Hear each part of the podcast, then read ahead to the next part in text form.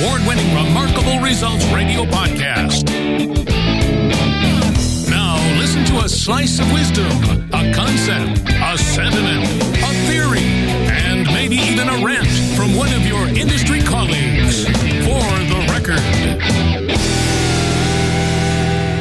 Hello, friend. Carm Capriotto, the Aftermarket Podcast Guy, with episode 54 of For the Record, with outgoing chairman of ASA, Roy Schnepper.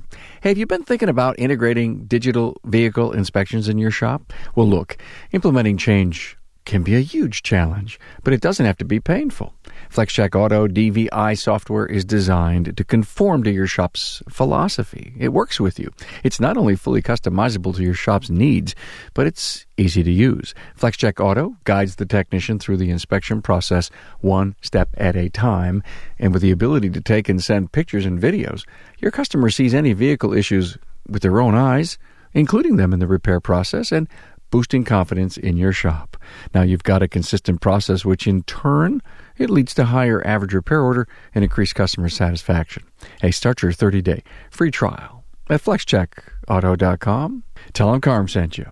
Hey, help our podcast ecosystem, our community to grow. Subscribe, share, and like if you will. If you are here for the first time, thanks for being a new listener. And if you're a long time listener, I'm humbled by your support. Now, Roy Schnepper from Butler's Collision, Roseville, Michigan, and I caught up at the annual ASA member meeting in Dallas, Texas. Roy gives us a short review of ASA. Roy mentions new executive director Ray Fisher and find out who the new chairman is as he takes Roy's place and where the Technology and Telematics Forum will be held this year. Now, Roy Schnepper for the record. Hey, this is Roy Schnepper for the record. Hey, we're down here in Dallas, Texas. We are uh, at the ASA annual meeting, and there has been a lot going on. We have been uh, holding meetings, training classes. Uh, we actually did one with a 2019 Toyota Camry with ADAS. Great training, great people here. What is why is ASA doing a an annual meeting? Well, part of it is our bylaws state that we have to hold an annual meeting, but it gives us a chance to get people from all over the country together to share in some new material, get some training, hear what ASA has been doing, uh, and what we're going to be doing. Uh, ASA is the only association that has mechanical and collision. Right now, uh, ADAS in the collision market has been really high because of the 2019s and 18s are, are hitting their shops first. But our mechanical f- people need to know this stuff because it is coming. It's coming to them in a, in a hurry. Uh, ICAR called it a tsunami.